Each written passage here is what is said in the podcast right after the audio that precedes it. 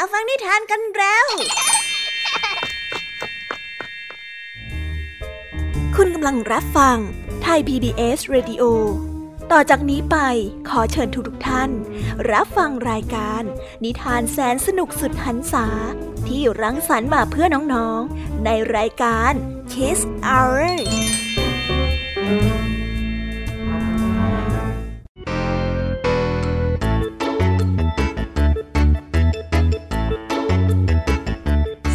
สวีดัสวัสดีน้องๆชาวรายการคีส h ว u r ทุกๆคนนะคะ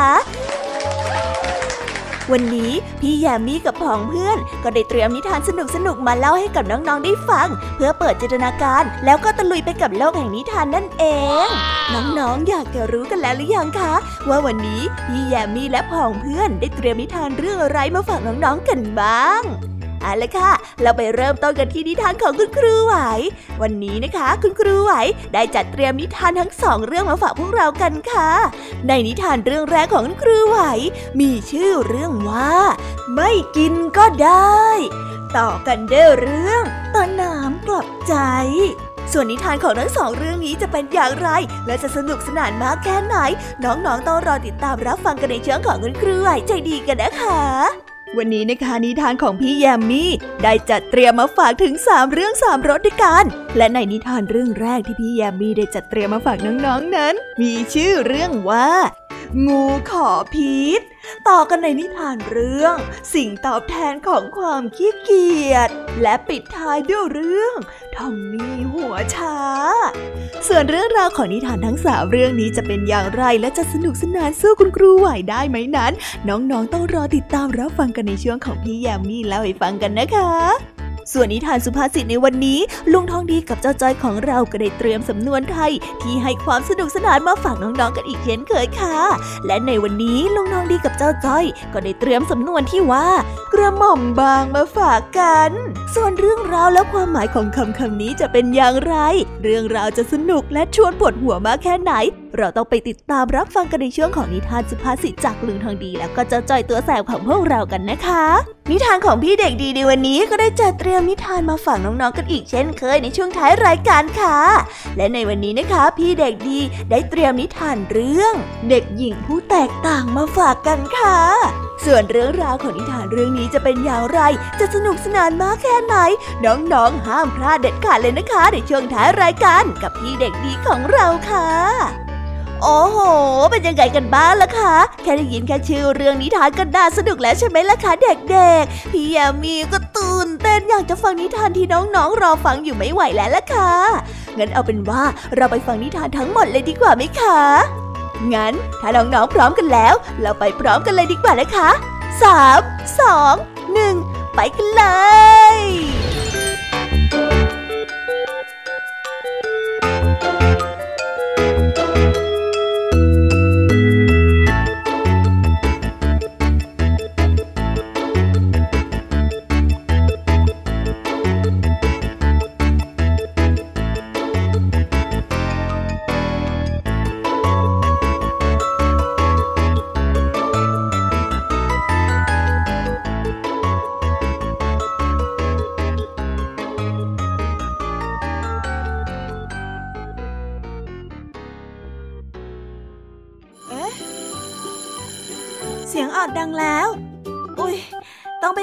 แล้วล่ะค่ะ ไม่รอช้า เราไปหาคุณครูไหวกันเถอะ ไปกันเลย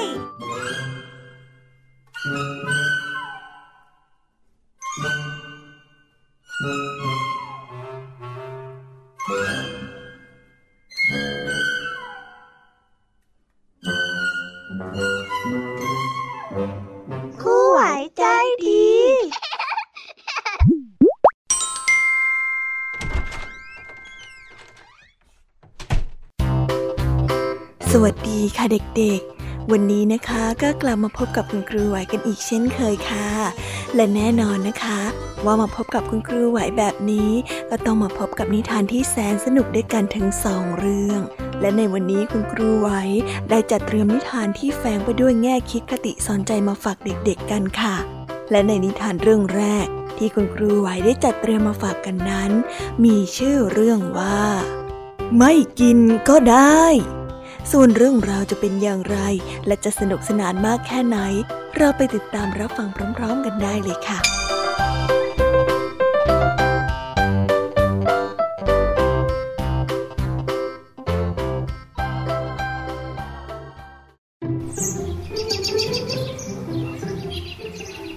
ในช่วงเวลาที่มนุษย์และสัตว์ทั้งหลายอาศัยอยู่ร่วมกันได้อย่างสงบสุข มีสุนัขจิ้งจอกตัวหนึ่ง มันกำลังเดินหาอาหารที่ชายป่า และใกล้กันนั้นเองมีแปลงองุ่นของชาวบ้านอยู่ ในแปลงนั้นมีองุ่นลูกโตที่กำลังสุกง่อมน่ากินอยู่เต็มไปหมดองุ่นพวกนั้นน่ากินจังเลย ทำยังไงจะได้กินนะ เจ้าสุนัขจิ้งจอกได้พูดกับตัวเอง พลางกับเลียปากไปด้วยความอยากกิน มันจึงแอบเข้าไปในแปลงองุ่นของชาวบ้าน ยิ่งเข้าใกล้ มันก็ยิ่งได้กลิ่นหอมหวานขององุ่นน่ากิน จนมันแทบจะทำน้ำลายหยดติ่งเลยทีเดียว เมื่อเข้าไปในแปลงองุ่น เจ้าสุนัขจิ้งจอกก็ได้เดินหาองุ่นพวงใหญ่ และน่ากินที่สุดในทันที พวงนี้นี่ลูกใหญ่จัง ข้าจะกินพวงนี้แหละลองดูหน่อยสิ ไม่นานเจ้าสุนัขจิ้งจอกก็ได้เจอพวงองุ่นที่ถูกใจ มันพยายามจะกระโดดขึ้นไปกินผลองุ่น แต่เนื่องจากพวงองุ่นนั้นอยู่สูงเกินไป เจ้าสุนัขจิ้งจอกจึงไม่สามารถนำผลองุ่นนั้นมากินได้อย่างที่มันต้องการ มันได้กระโดดครั้งแล้วครั้งเล่า จนมันนั้นรู้สึกเหนื่อย แต่ก็ยังไม่ได้กินองุ่นสักลูก สุดท้ายมันก็ได้ตัดสินใจ นั่งพักเอาแรง และมองเจ้าผลองุ่นนั้นด้วยความเสียดาย เจ้าสุนัขจิ้งจอกได้บ่นกับตัวเองว่า องุ่นพวกนี้ทำไมมันถึงได้อยู่สูงนัก ข้าเหนื่อยแล้วนะเนี่ย พอได้พูดจบ พลางคิดว่าผลองุ่นนี้จะต้องมีรสหวานฉ่ำชื่นใจอย่างแน่นอน หากจากไปตอนนี้ก็น่าเสียดายแย่ ดังนั้นเจ้าสุนัขจิ้งจอกจึงได้ลองพยายามอีกครั้ง มันกระโดดโดยพยายามรวบรวมกำลังทั้งหมดที่มีอยู่ เพื่อที่จะได้กระโดดได้สูงที่สุดเท่าที่มันจะทำได้ แต่บังเอิญว่าครั้งนี้ ขาของมันดันไปเกี่ยวกับกิ่งไม้กิ่งหนึ่งบนพื้นเข้า เลยทำให้มันเสียหลักและล้มลงอย่างไม่เป็นท่า โอ้ย โอ้ยเจ็บ โอ้ย สุนัขจิ้งจอกได้ร้องออกมาเพราะได้รับความเจ็บปวดเป็นอย่างมาก ด้วยความหิวบวกกับความโกรธที่ต้องเจ็บตัว มันจึงได้พูดขึ้นว่าองุ่นบ้า เมื่อไรก็ตามที่พวกเจ้าตกต่ำลงมา เมื่อนั้นแหละข้าจะกินเจ้าให้สาสมเลยทีเดียว เฮ้ย ฝากไว้ก่อนเถอะนิทานเรื่องนี้จึงได้สอนให้เรารู้ว่า เมื่อพยายามถึงที่สุดแล้ว แต่ไม่ประสบความสำเร็จก็ควรยอมรับความจริงที่เกิดขึ้น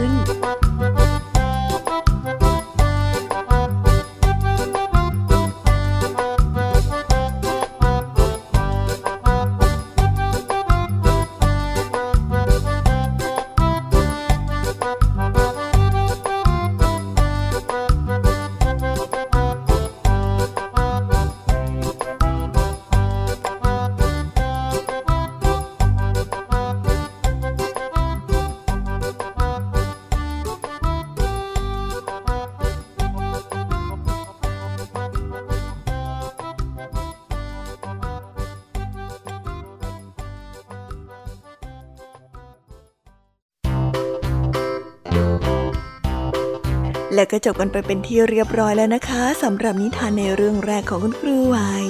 เป็นไงกันบ้างคะเด็กๆ สนุกกันหรือเปล่าคะถ้าเด็กๆสนุกกันแบบนี้เนี่ยงั้นเราไปต่อกันในนิทานเรื่องที่สองของคุณครูไหวกันต่อเลยนะ ในนิทานเรื่องที่สองของคุณครูไหว คุณครูไหวขอเสนอนิทานเรื่องตาหนามกลับใจส่วนเรื่องราวจะเป็นอย่างไร เราไปติดตามรับฟังกันในนิทานเรื่องนี้พร้อม ๆ กันเลยค่ะ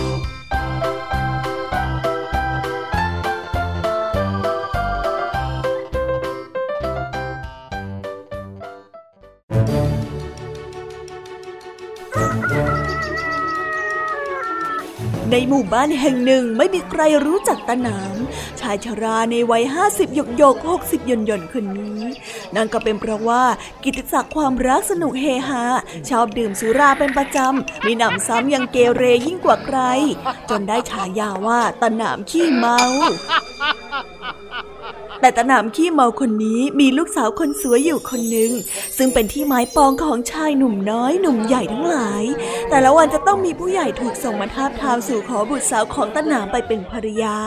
ตะหนามนั้นไม่รู้จะตกลงปลงใจยกลูกสาวให้กับใครดี เพราะต่างก็มีคุณสมบัติดีพอกันทั้งนั้น อีกอย่างก็กลัวว่าถ้าหากว่ายกให้ใครไปแล้ว คนที่เหลืออาจจะโกรธและมาต่อว่าเล่นงานตนเองแน่ๆ ตนจึงได้คิดกติกาขึ้นมา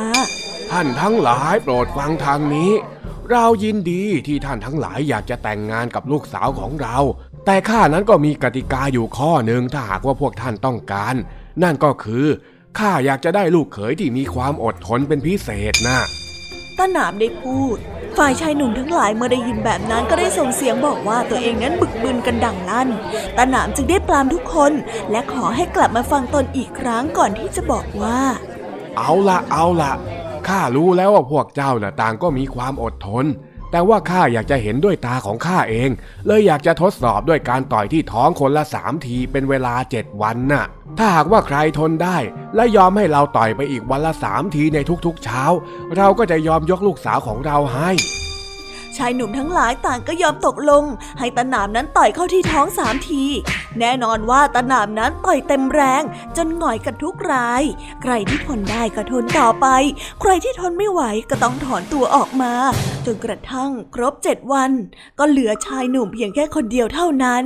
ตะหนามยอมยกลูกสาวให้กับชายหนุ่มตามสัญญา หนุ่มสาวได้แต่งงานและกรองรักกันอย่างชื่นมื่น มีเพียงเรื่องเดียวที่ไม่ค่อยดีนัก นั่นก็คือทุกเช้า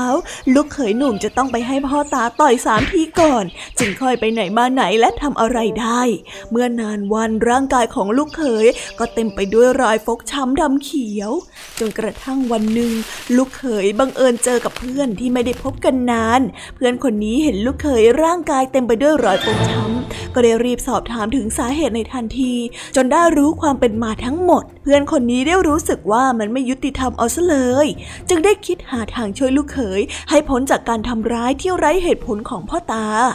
เฮ้ย เพื่อนเอ๋ยข้ามีวิธีช่วยเองแล้ว รับรองว่าต่อไปนี้เนี่ย เองจะไม่ต้องโดนพ่อตาเองต่อยอีก วิธีอะไรของเองล่ะ รีบบอกข้าสิข้าเจ็บจะแย่อยู่แล้ว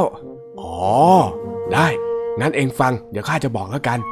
เป็นแบบนี้นะ เองก็แกล้งทำเป็นกลับบ้าน แล้วจากนั้นน่ะ เองก็ไปบอกพ่อตาของเองว่าให้มา แล้วเพื่อนของลูกเขยก็ได้ช่วยกันวางแผนดัดหลังพ่อตาแสนแกเร จากนั้นก็ได้แยกย้ายกันไปทำตามแผน โดยลูกเขยเมื่อกลับไปที่บ้านก็ได้ชักชวนพ่อตาออกไปหว่านแหหาปลา เพราะรู้ดีว่าพ่อตาของตนนั้นชอบหว่านแหเป็นที่สุด เมื่อกี้ฉันไปธุระมา เห็นหนองน้ำที่ชายทุ่ง ปลาชุมมากเลยพ่อ ฉันว่าจะชวนพ่อไปหวานแหหาปลาสักหน่อยนะ่ะตาหนามได้ยินแบบนั้นก็ตกลงในทันที เพราะนึกอยากจะกินต้มปลาแกล้มเหล้าอยู่แล้ว จึงได้ตามลูกเขยออกไปหวานแหที่หนองน้ำเมื่อไปถึงยังไม่ทันได้เหยียบน้ำก็ได้ยินเสียงตะโกนดังลั่นขึ้นซะก่อนว่า หยุดนะเจ้ามนุษย์ใจโหด ปลาเหล่านี้เป็นของข้าช่างบังอาจนักข้าจะสาบเจ้าเดี๋ยวนี้ตนาดได้หันไปตามเสียงก็ได้เจอเข้ากับเทวดาตนหนึ่งที่อยู่บนต้นไม้เบื้องหน้าอย่างไม่น่าเชื่อ เจ้านี่มันเลวนักทำร้ายลูกเขยได้โดยไม่มีเหตุผล หากเจ้าไม่อยากถูกฆ่าลงโทษ ต่อไปเจ้าต้องเลิกเหล้าเมายา และที่สำคัญ เจ้าต้องเลิกทำร้ายลูกเขยของเจ้าได้แล้วเข้าใจไหม ด้วยความตกใจตนาบได้รีบทิ้งแหของตน แล้วคุกเข่ายกมือไหว้ท่วมหัว เพื่อที่จะขอร้องเทวดาในทันที แต่เทวดานั้นไม่ยอมทั้งยังโกรธจนแทบจะชักดาบที่เอวออกมาฟันด้วย ลูกเขยได้ทีก็ได้รีบบอกถึงความเลวร้ายของพ่อตา ให้ยั่วยุเทวดาให้โกรธมากขึ้นเข้าใจจ้ะเข้าใจแล้วข้าจะไม่ทำอีกแล้ว ด้วยความกลัวตาหนามจึงได้รีบตอบตกลง หลังจากนั้นก็เลิกเล่าและไม่ทำร้ายลูกเขยอีก โดยที่ไม่รู้เลยว่าเทวดาที่ตนเองเห็นนั้น ที่แท้แล้วเป็นเพื่อนของลูกเขยตนนั่นเอง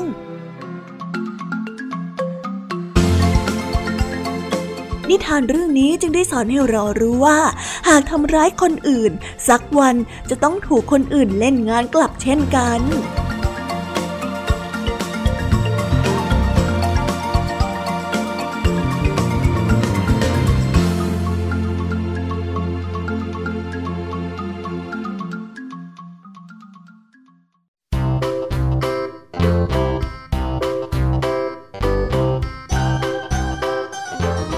แล้วก็จบกันไปเป็นที่เรียบร้อยแล้วนะคะสำหรับนิทานทั้งสองเรื่องของคุณครูไหว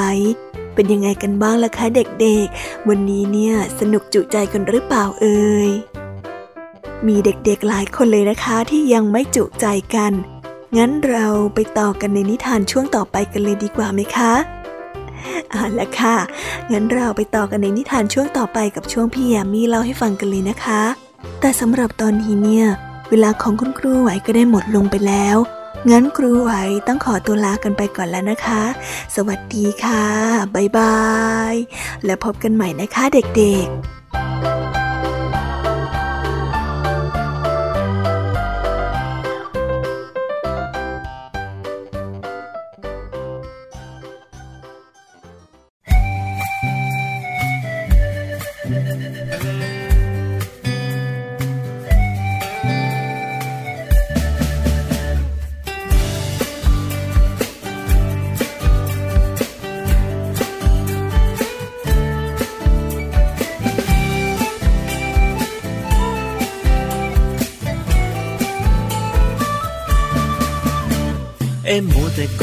มแต่มอง เอ็มมัวแต่ก้มแต่มอง สายตาเราจะเสียหรือเปล่า อย่าลืมใส่ใจคนรักรอบค่างคุณใจให้รู้เท่าทัน เอ็มมัวแต่ก้มแต่มอง เอ็มมัวแต่ก้มแต่มอง ใช่เกินความจำเป็นหรือเปล่า ก็เห็นผู้ใหญ่ใครๆก็เป็นทางนั้น หรือเราต้องทำตามเขา เมื่อไรจะวางสักทีแล้วทำการบ้านจงอยู่อย่างนั้นไม่เห็นได้อะไร โอ้ได้แน่นอนสาระก็มากมายถ้าไม่ชัดไม่ไหลเดียวไม่ทันเขา เอ็มมัวแต่ก้มแต่มอง เอ็มมัวแต่ก้มแต่มอง สายตาเราจะเสียหรือเปล่าอย่าลืมใส่ใจคน รักรอบค่างคุณใจให้รู้เท่าทัน เอ็มมัวแต่ก้มแต่มอง เอ็มมัวแต่ก้มแต่มอง ใช่เกินความจำเป็นหรือเปล่า ก็เห็นผู้ใหญ่ใครๆก็เป็นทางนั้น หรือเราต้องทำตามเขา อยากให้ละสายตาแป๊บหนึ่ง ยังมีหลายอย่างให้ทำ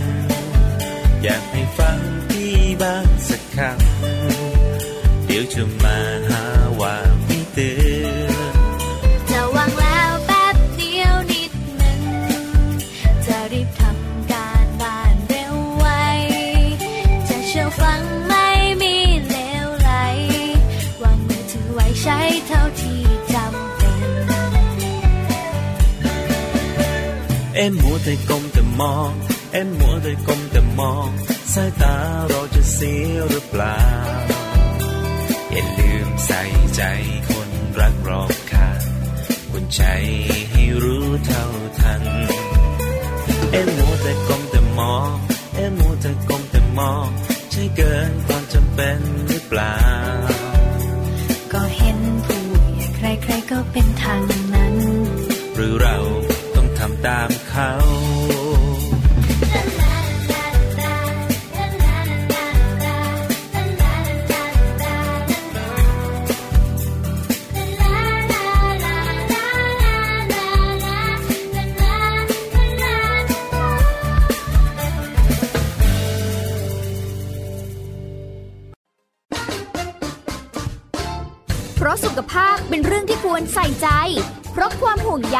เราจึงจะคุยให้คุณได้ฟัง กับเรื่องราวสุขภาวะสุขภาพ ในรายการ โรงหมอ และโรงหมอสุดสัปดาห์ ทุกวัน 10นาฬิกาทางไทย PBS Digital Radio ฟังสดหรือย้อนหลังผ่านออนไลน์ www.thaipbsradio.com หรือแอปพลิเคชัน Thai PBS Radio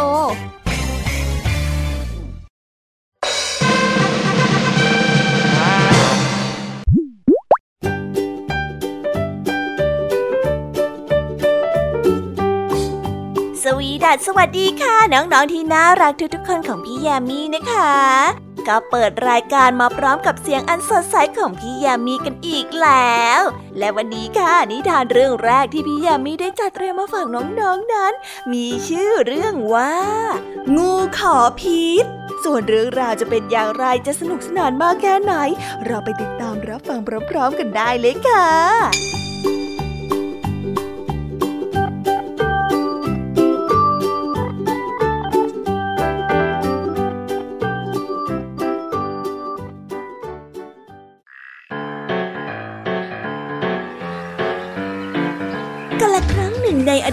เหล่างูทั้งหลายยังไม่ได้มีพิษที่น่ากลัวเหมือนปัจจุบัน พวกมันจึงมักจะถูกสัตว์ที่มีเขี้ยวอื่นๆนั้นรังแก วันหนึ่งเจ้าเหล่างูจึงได้ประชุมเพื่อปรึกษาหารือกันว่า จะจัดการยังไงกับเรื่องนี้กันดี สุดท้ายก็ได้ความคิดว่าจะไปขอให้พระอิศวรบนสวรรค์นั้นประทานพรให้ แต่ นี่ แล้วใครจะเป็นคนไปขอล่ะ นั่นนะเซกว่าจะไปถึงสวรรค์น่ะก็ไกลมากเลย พวกเราไม่มีขาไม่มีเท้าที่จะต้องเดิน พวกเราเพียงแค่ใช้อกเดิน ดีไม่ดีก็คงจะเป็นลม หรือไม่ก็คงจะซีมองเท่งก่อนที่จะไปถึงสวรรค์แน่ระหว่างเสียงแซงแซ่นั้นเองก็ได้มีงูตัวใหญ่ตัวหนึ่งรับอาสาขึ้นไปบนสวรรค์ เพื่อขอพรความกล้าหาญ เจ้าเหล่างูก็ต่างดีใจกันเพื่อนหน้า แต่ก่อนที่เจ้างูตัวใหญ่นั้นจะออกเดิน เจ้าเหล่างูก็ไม่ลืมกำชับให้เจ้างูตัวใหญ่ แบ่งพรให้กับพวกตนเมื่อกลับมาแล้ว นี่นี่นี่ท่านพอท่านขึ้นไปแล้ว ถ้าท่านได้รับพร ท่านอย่าลืมนำมาแบ่งพวกเราด้วยนะ ใช่ใช่ใช่อย่าลืมนำมาแบ่งพวกเราด้วยนะ เอาหน้าไม่ต้องกลัว ยังไงข้าก็จะแบ่งพรให้กับพวกเจ้าแน่นอนไม่ต้องเป็นห่วง แล้วงูตัวใหญ่ก็ได้ออกเดินทางไปในทันที ได้ใช้อกกระเสือกกระสนไปตลอดทั้งทาง กว่าจะถึงสวรรค์นั้นก็แทบจะสิ้นใจด้วยความเหน็ดเหนื่อย เมื่อไปถึงมันก็ได้ร้องขออ้อนวอนต่อเทวดาข้าพเจ้าน่ะเป็นตัวแทนของงูทั้งหลาย จะมาขอพิษไว้ป้องกันตัว ขอให้พระองค์ได้โปรดเมตตามอบพิษให้กับข้าด้วยเถิด อย่าปล่อยให้สัตว์อื่นมารังแกพวกข้าอีกเลย ด้วยความเมตตาและความเห็นใจในความตั้งใจของเจ้างูตัวใหญ่ เทวดาจึงได้ประทานพิษอันร้ายแรงให้กับมัน พร้อมกับเตือนมันว่าข้าให้พรแก่เจ้าแล้ว เมื่อเจ้าไปกัดผู้ใด พิษนั้นก็จะแล่นเข้าสู่หัวใจทำให้เสียชีวิต แต่เจ้าจงอย่ายะโสโอหัง แล้วแบ่งพรนี้ให้กับงูตัวอื่นเป็นอันขาดเข้าใจไหม เจ้างูตัวใหญ่รับคำโค้งคำนับแล้วเลื้อยกลับมาด้วยความดีใจ เมื่อมันกลับมาถึงโลกก็ได้รีบแจ้งข่าวให้พวกงูทั้งหลายได้ฟัง เหล่างูก็ได้พากันมาขอพิษนี้เต็มไปหมด แต่เสียงร้องอ้อนวอนนั้นก็ไม่เกิดผล เมื่องูใหญ่นะได้เกิดเปลี่ยนใจอยากจะมีพิษแค่เพียงตัวเดียว เพื่อที่จะได้ครอบครองความเป็นใหญ่ในอาณาจักรของงู แต่พวกงูนั้นก็ยังไม่เลิกอ้อนวอนท่านนานานขอพิษพวกข้ามากเถอะนะ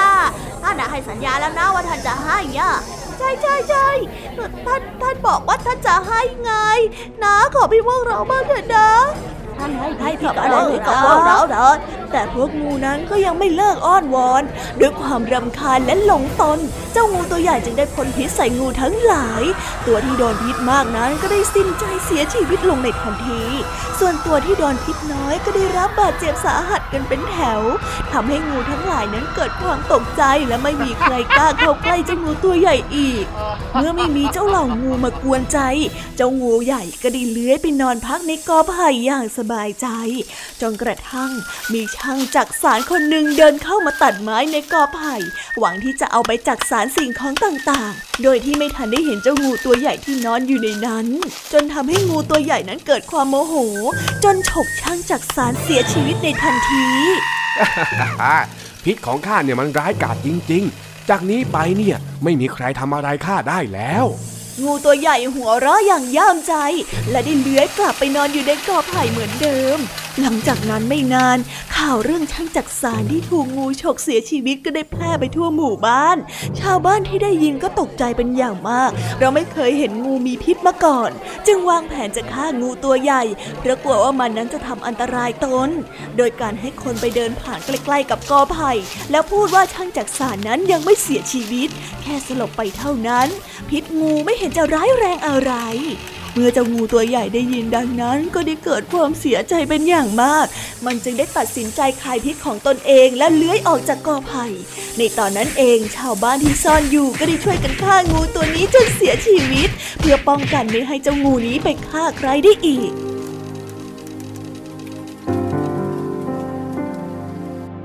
นิทานเรื่องนี้จึงได้สอนให้เรารู้ว่า ความประมาทเพราะการหลงตัวเองว่ามีอำนาจ มีความเก่งกล้าเหนือคนอื่น สุดท้ายก็ย่อมนำภัยมาสู่ตนเอง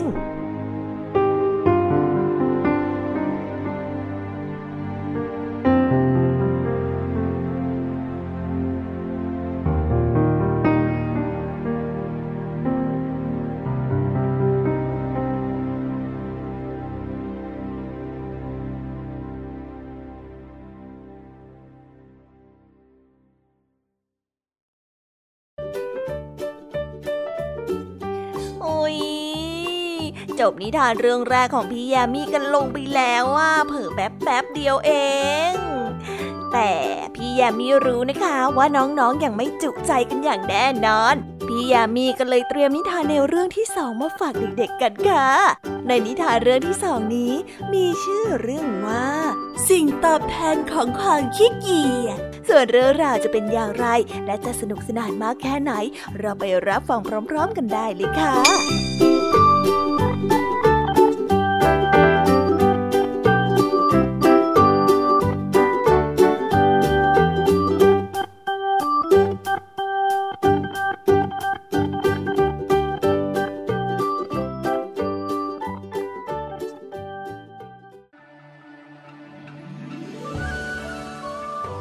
นานมาแล้วยังมีพระเจ้า ที่ยังทรงใส่ใจความเป็นไปเป็นมาของโลกมนุษย์เป็นอย่างมาก เมื่อมองเห็นว่าวันข้างหน้าจะเกิดปัญหาข้าวยากหมากแพง จึงได้รีบเรียกบริวารนนั้นมาเข้าเฝ้า นั่นก็คือเจ้าสุนัขกับหมูนั่นเอง เมื่อทั้งสองมาถึง พระองค์ก็ได้พูดว่า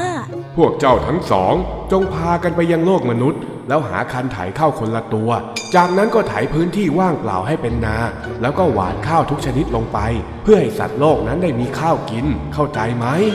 สัตว์ทั้งสองนั้นได้รับคำและก็ได้รีบลงมายังโลกมนุษย์ในทันที เมื่อมาถึง หมูก็ได้เที่ยวตะเวนหาคันไถไปทั่วป่า แต่ก็ไม่เจออันไหนที่ถูกใจ จึงตัดสินใจใช้ปากขุดคุยดิน ให้เกลื่อนเป็นทางแทนคันไถ คุยกลับไปกลับมา จนพื้นดินนั้นกลายเป็นนากว้างขวางจนสุดลูกหูลูกตา ส่วนเจ้าสุนัขนั้นเมื่อมาถึงก็ไม่ทำอะไร เอาแต่นอนขี้เกียจเอาเปรียบเจ้าหมู ส่วนเจ้าหมูนั้นก็ไม่กล้าจะว่าอะไรเพื่อน เพราะว่ากลัวว่าจะเสียเพื่อน จึงได้หวานกล้าและลงมือดำนาจนเสร็จ เมื่อเสร็จงานเจ้าหมูที่แสนเหนื่อยล้า จึงได้ล้มตัวลงนอนพักบ้าง คราวนี้เองเป็นโอกาสที่ดีของเจ้าสุนัขขี้เกียจในระหว่างที่เจ้าหมูนั้นนอนหลับเพราะความเหนื่อย เจ้าสุนัขก็วิ่งเหยียบหน้าไปทั่ว จนมีรอยเท้าของมันเต็มไปหมด เมื่อมันได้วิ่งไปทั่วแล้วก็ได้ขึ้นไปบนสวรรค์เพื่อบอกกับเทวดาและพระเจ้า เพื่อที่ที่จะเอาหน้าแต่เพียงลำพัง พระเจ้าจึงได้เสด็จไปตรวจงานยังโลกมนุษย์ เมื่อมาถึงพื้นนาก็เห็นว่าเจ้าหมูนั้นสลืมสลือเหมือนเพิ่งตื่น และทั่วทั้งแปลงนานั้นก็มีแต่รอยเท้าของเจ้าสุนัข พระเจ้าจึงได้เห็นว่าเป็นความจริงดังที่เจ้าสุนัขนั้นว่า จึงได้เรียกทั้งสองนั้นมาให้รางวัล โดยทรงประทานเสื้อหนังอย่างดีตัวหนึ่ง มีขนละเอียดอ่อนสวยงามให้กับเจ้าสุนัข และประทานเสื้อหนังเก่าขนโกลนให้กับเจ้าหมูพร้อมกับรับสั่งว่า นี่คือรางวัลความขี้เกียจที่เจ้าเอาแต่นอนนอนนอน แล้วก็ไม่ช่วยเจ้าสุนัขทำงานเหมือนที่ข้าสั่งรับไปซะ เมื่อได้ฟังแบบนั้นเจ้าหมูก็ได้รู้ทันทีว่า ตนนั้นคงโดนเจ้าสุนัขหักหลังเสียแล้ว ถึงจะเสียใจมากแค่ไหน ตนก็ไม่กล้าฟ้องกับพระเจ้า ได้แต่เดินโซซัสโซเซจากไปด้วยความเสียใจ ทำไมเจ้าสุนัขถึงเท่ากับข้าแบบนี้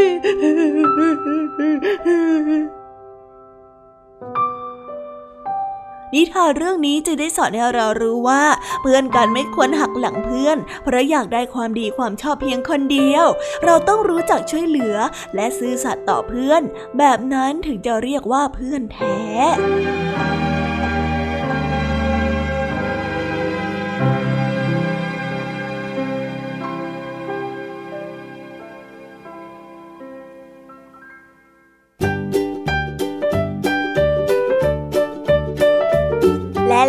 บกันไปแล้วนะสำหรับนิทานในเรื่องที่สองของพี่ยามีเป็นไงกันบ้างคะน้องๆ สนุกจุใจกันแล้วหรือยังเอ่ยฮะอะไรนะคะ ยังไม่จุใจกันหรอ ไม่เป็นไรค่ะน้องๆ พี่ยามีเนี่ย ได้เตรียมนิทานในเรื่องที่สามมารอน้องๆอยู่แล้วงั้นเราไปติดตามรับฟังกันในนิทานเรื่องที่สามกันต่อเลยดีไหมคะ ในนิทานเรื่องที่สามที่พี่ยามีได้จัดเตรียมมาฝากเด็กๆกันนั้น มีชื่อเรื่องว่าทอมมี่หัวช้า ส่วนเรื่องราวจะเป็นอย่างไรจะสนุกสนานมากแค่ไหน เราไปรับฟังกันในนิทานเรื่องนี้พร้อมๆกันเลยค่ะ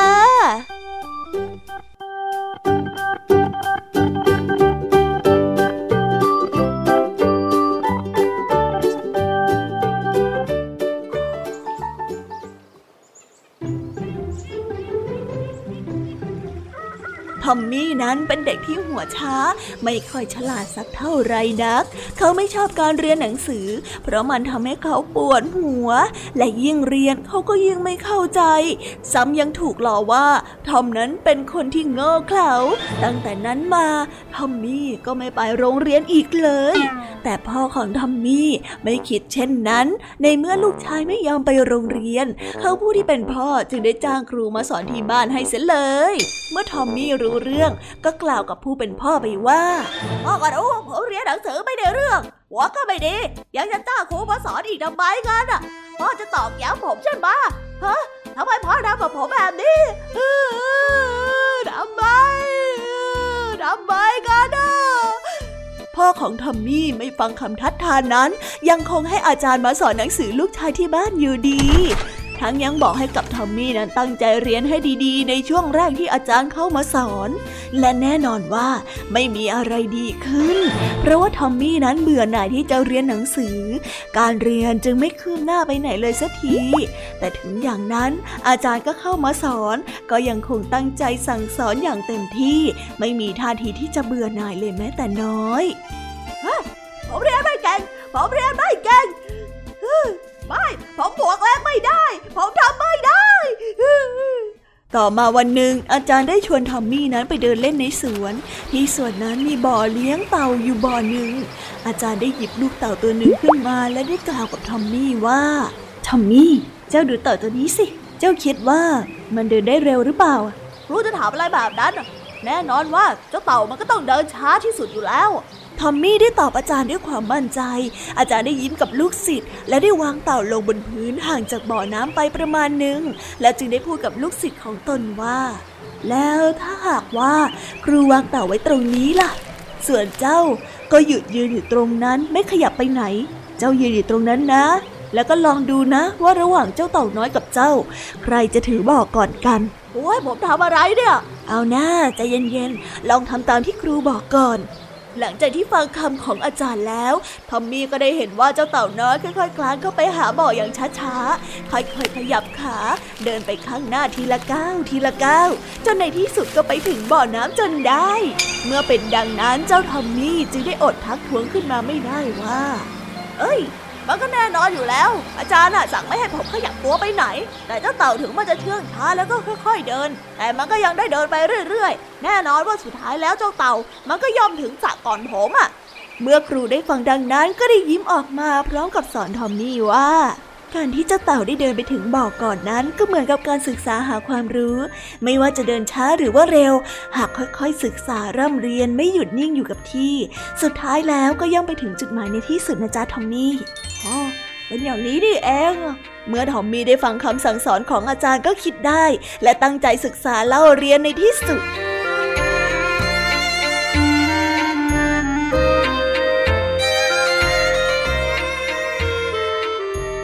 นิทานเรื่องนี้จึงได้สอนให้เรารู้ว่า การเติบโตเรียนรู้อย่างช้าๆ ไม่น่ากลัวเท่ากับการหยุดนิ่งไม่เรียนรู้อะไรเลย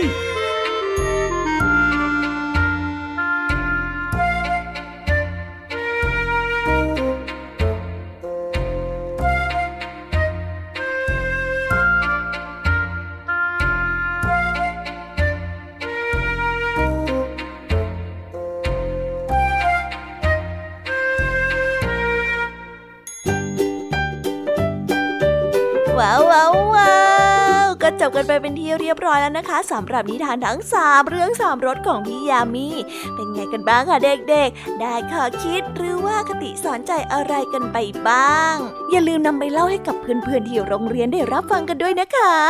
แต่สำหรับตอนนี้เนี่ยเวลาของช่วงพี่ยามีเล่าให้ฟังก็หมดลงไปแล้วล่ะค่ะพี่ยามีก็ต้องขอส่งต่อน้องๆ ให้ไปพบกับลุงทองดีแล้วก็เจ้าจ้อยในช่วงต่อไปกันเลย เพราะว่าตอนนี้เนี่ยลุงทองดีกับเจ้าจ้อยอะบอกว่าให้ส่งน้องๆมาในช่วงต่อไปเร็ว อยากจะเล่านิทานจะแย่แล้วเอาละค่ะงั้นพี่ยามีต้องขอตัวลากันไปก่อนแล้วนะคะ เดี๋ยวกลับมาพบกันใหม่บ๊ายบา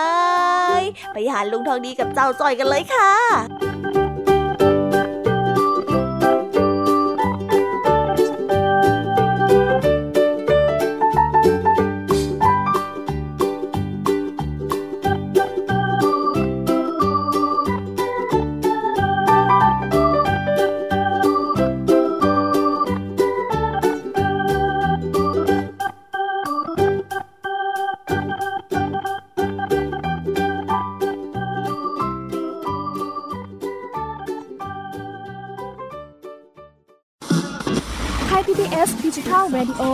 Infotainment for All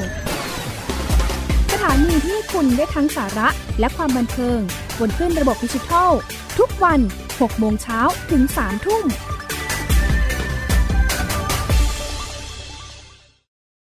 อยู่ที่ไหนก็ติดตามเราได้ทุกที่ ผ่านช่องทางออนไลน์ จากไทย PBS Digital Radio ทั้ง Facebook Twitter Instagram และ YouTube เซิร์ชคำว่าไทย PBS Radio แล้วกดไลค์หรือ Subscribe แล้วค่อยแชร์ กับคอนเทนต์ดี ๆ ที่ไม่อยากให้คุณพลาดอ้อเรามีให้คุณฟังผ่านพอดแคสต์แล้วนะ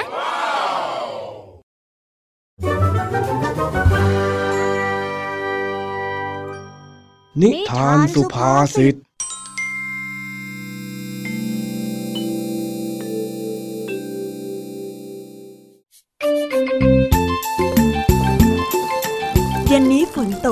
จ้าจ้อยที่ปั่นจักรยานมาจากโรงเรียน ก็เปียกฝนมาตลอดทั้งทาง ลุงทองดีที่ติดฝนอยู่หน้าบ้านของเจ้าจ้อย จึงได้บอกให้เจ้าจ้อยรีบไปอาบน้ำและเปลี่ยนชุด แต่ด้วยความดื้อเจ้าจ้อยก็ไม่ยอมไปเปลี่ยนโดยง่าย เรื่องวุ่นวุ่นจึงได้เกิดขึ้น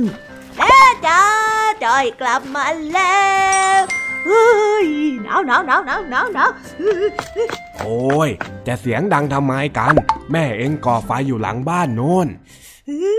แล้วลุงทองดีมาทำอะไรที่บ้านจ้อยล่ะจ๊ะอ้าวไอ้นี่ข้าจะเดินผ่านมาบ้างไม่ได้หรือยังไงฮะ ที่เองเนี่ยยังไปกินไปนอนที่บ้านข้าเป็นเรื่องปกติเลย โอ้ไม่ใช่อย่างนั้นจ้อยหมายถึงว่าลุงทองดีมีเรื่องอะไรหรือเปล่าไงอ๋อข้าน่ะไม่มีเรื่องอะไรหรอกพอดีว่าข้าไปร้านค้า แล้วขากลับเนี่ยฝนมันดันตกข้าก็เลยติดฝนแล้วก็มานั่งคุยกับแม่เองจนเพลินมาถึงตอนนี้นี่แหละนั่นนะสิลูก ฝนน่ะมันตกหนักจริงจ้อยอะปั่นจักรยานมันตั้งแต่หน้าโรงเรียนพอมาถึงบ้านฝนดันหยุดซะงั้นน่ะเรื่องนี้จ้อยรอให้ฝนหยุดก่อนค่อยมาซะก็ดีหรอกอ้าวแล้วอย่างนี้สมุดหนังสือในกระเป๋าเองก็เปียกหมดเลยละสิเฮ้ใช่จ้ะเปียกตั้งแต่ของในกระเป๋าลามไปถึงก็ก็นอนเลยเลยจ้ะยังยังโอ้ยแล้วจะยังมายืนหน้าซื่ออยู่อีกรีบไปอาบน้ำเปลี่ยนเสื้อผ้าซะสิเดี๋ยวก็ได้เป็นไข้หรอก ยิ่งเป็นคนกระหม่อมบางอยู่ด้วย ไปไปไปอาบน้ำซะ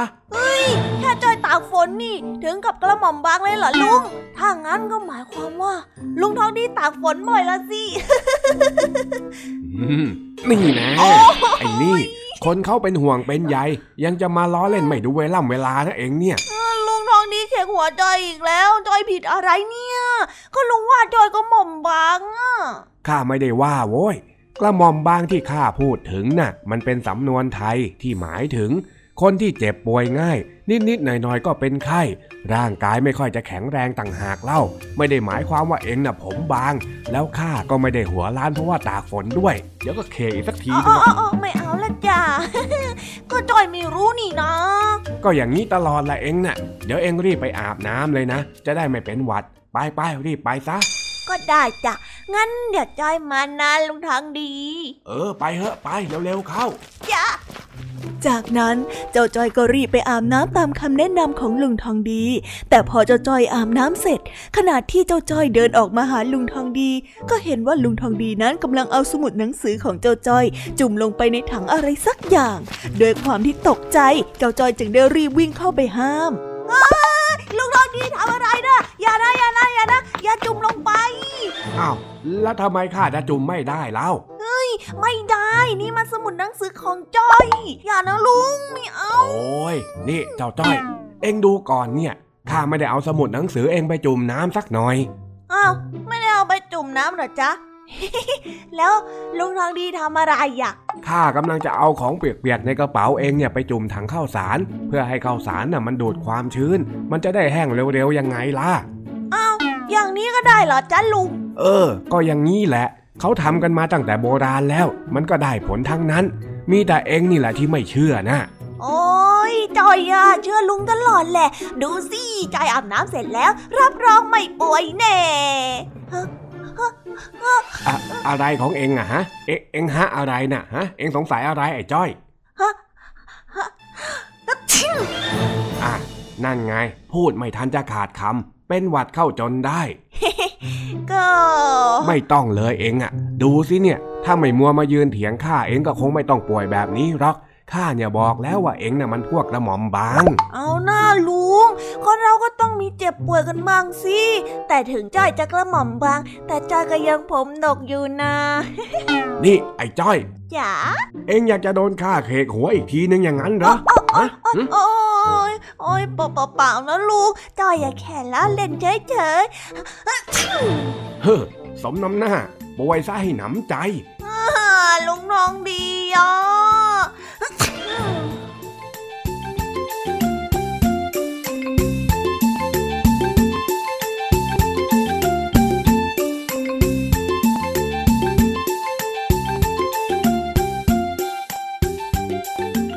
บไปแล้วนะคะสำหรับนิทานสุภาษิตสนุกสนุกจากลุงทองดี แล้วก็เจ้าจอยจอบปัญหาของเรา แต่เดี๋ยวก่อนนะคะน้องๆ อย่าเพิ่งรีไปไหนนะคะ เรายังมีนิทานแสนสนุกจากน้องเด็กดีมารอน้องๆอยู่แล้ว ถ้าน้องๆพร้อมกันแล้ว เราไปฟังนิทานจากพี่เด็กดีกันเลยค่ะ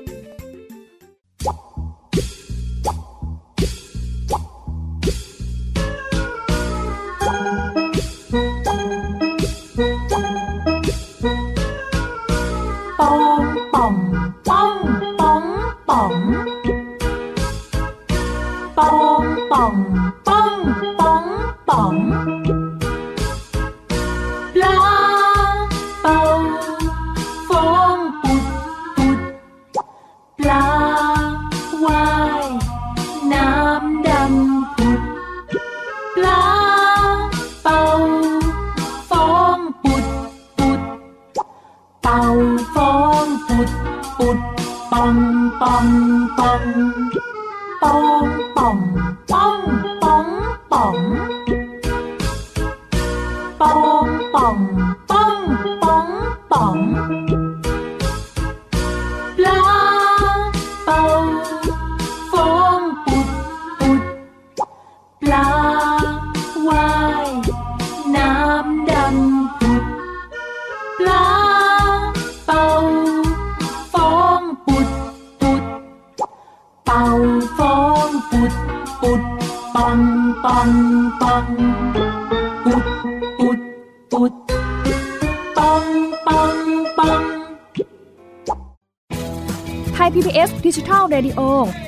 Infotainment for All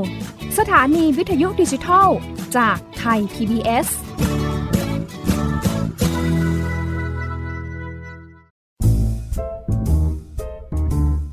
นิทานเด็กดี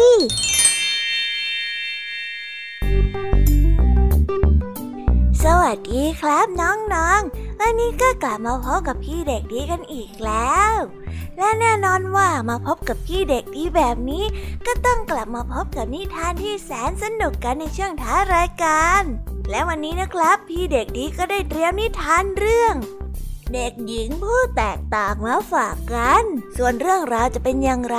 ถ้าน้องๆออยากจะรู้กันแล้ว งั้นเราไปติดตามรับฟังกันได้เลยครับ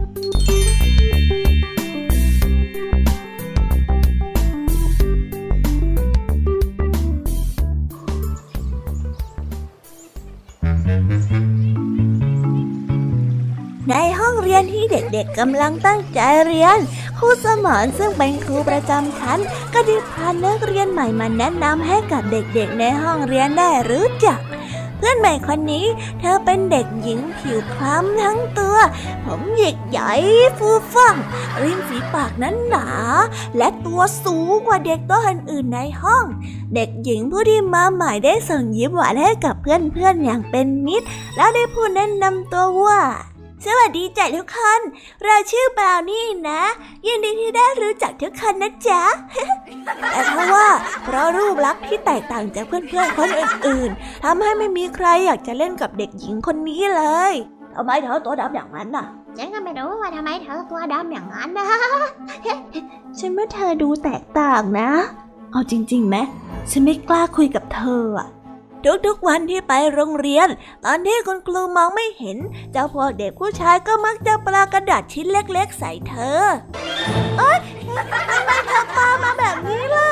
พอตอนกลางวันที่ทุกคนนั้นจับกลุ่มกันกินข้าว ก็ไม่มีเพื่อนผู้หญิงกลุ่มไหนยอมให้เธอมากินด้วย บางครั้งก็ได้ถูกเพื่อนๆล้อเรื่องสีผิวและผมหยิกใหญ่ของเธอ เด็กหญิงคนนี้ได้รู้สึกเสียใจมาก ที่เพื่อนๆไม่ชอบและคอยกลั่นแกล้ง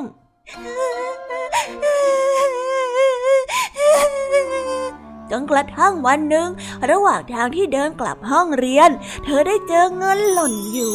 เด็กหญิงคนนี้ได้เก็บเงินนั้นแล้ววิ่งมาให้กับครูสมรเพราะเธอจำได้ว่าคุณครูบอกว่าไม่ว่าจะเก็บของอะไรได้ หากไม่ใช่ของตัวเองก็ต้องส่งคืนเจ้าของแต่เด็กหญิงผู้นี้ไม่รู้ว่าเงินนี้เป็นของใคร ก็เลยเก็บไปส่งให้กับคุณครู เพื่อให้คุณครูนั้นตามหาตัวเจ้าของต่อไป เอาล่ะนักเรียนคะฟังครูหน่อยค่ะ เพื่อนคนนี้เก็บเงินได้ ทุกคนตรวจดูกระเป๋าสิคะว่ามีเงินของใครหายไปหรือเปล่า หลังจากที่ทุกคนตรวจกระเป๋าของตัวเอง เด็กผู้หญิงตัวเล็กผิวขาวที่ชื่อว่ากระทิกก็ได้ยกมือขึ้น เพราะว่ามีเงินในกระเป๋าของเธอนั้นหายไปผู้สมรจึงให้เด็กหญิงคนที่เก็บเงินได้ เป็นคนเดินเอาเงินไปคืนให้กับมือของเด็กหญิงกระทิขอบใจนะจ๊ะถ้าไม่ได้เธอ เราคงอดข้าวกลางวันเพราะว่าไม่มีเงินซื้อแน่ๆเลย เพระเธอตัวดำแถมผมก็ฟูๆดูท่าทางน่ากลัว พวกเราเลยไม่อยากเล่นด้วย แต่ต่อไปอะ เรามาเป็นเพื่อนกันเถอะนะ เธอน่าเป็นคนที่ดีมากเลย ฉันขอโทษนะที่ฉันมองเธอผิดไปอะ ไม่เป็นไรหรอกจ้าฉันดีใจนะที่เราได้มาเป็นเพื่อนกัน หลังจากวันนั้นเธอก็ไม่เหงาอีกเลย เพราะว่ามีเด็กหญิงกระทินั้นเป็นเพื่อน และเพราะว่าเธอนั้นเป็นคนที่ซื่อสัตย์ชอบช่วยเหลือเพื่อนๆ ทั้งยังเป็นเด็กดีมีน้ำใจ เพื่อนที่ชอบแกล้งและไม่ยอมเล่นด้วยในตอนแรก ก็ได้เริ่มเปลี่ยนใจ และหันมาเป็นเพื่อนที่ดี และได้เลิกแกล้งเธออีกเลย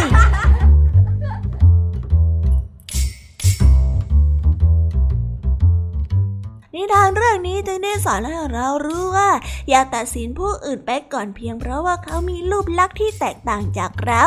นอกจากจะทำให้เขาเสียใจแล้ว ยังอาจจะเป็นการตัดโอกาสดีๆในการเจอคนดีๆ อีกด้วย คนที่มีรูปร่างที่ไม่สวยงามถูกใจกับเรา ก็ไม่ได้แปลว่า เขานั้นจะเป็นคนที่ไม่ดี เช่นเดียวกับผู้ที่มีรูปร่างที่สวยสดงดงาม ก็ไม่ได้หมายความว่าเขานั้นจะเป็นคนที่ดี ดังนั้นเราควรที่จะเคารพและก็ยอมรับในความแตกต่างของผู้อื่น ไม่ควรที่จะตัดสินใคร เพียงเพราะว่ารูปลักษณ์ภายนอกเพียงเท่านั้น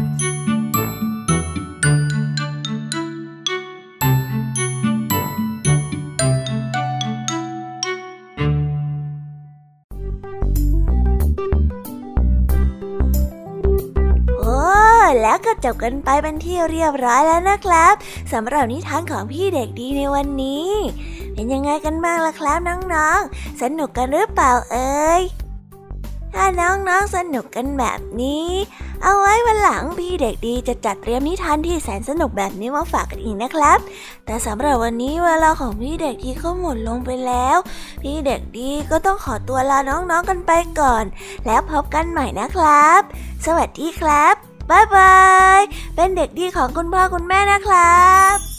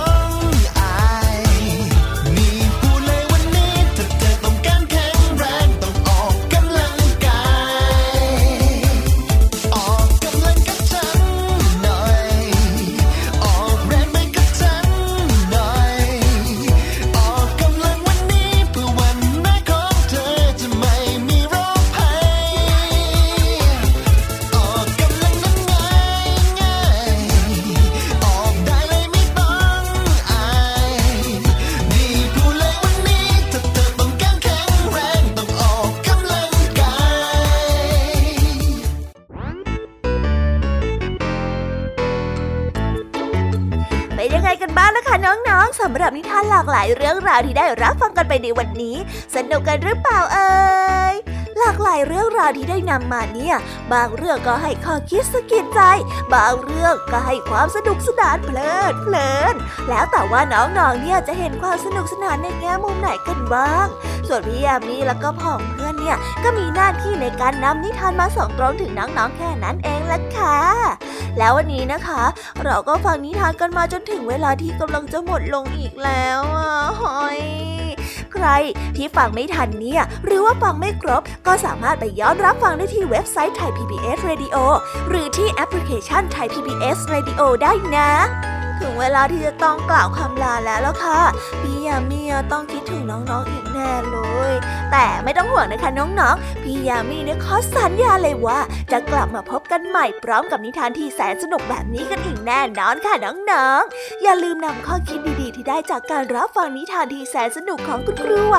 พี่ยามีลุงทองดีแล้วก็เจ้าจ้อย และก็นิทานจากพี่เด็กดีในวันนี้ไปใช้กันด้วยนะคะเด็กๆ เอาไว้พบกันใหม่ในวันพรุ่งนี้นะสำหรับวันนี้พี่ยามีต้องขอตัวลากันไปก่อนแล้วล่ะค่ะ สวัสดีค่ะ บ๊ายบายนะคะน้องๆ และพบกันใหม่ค่ะ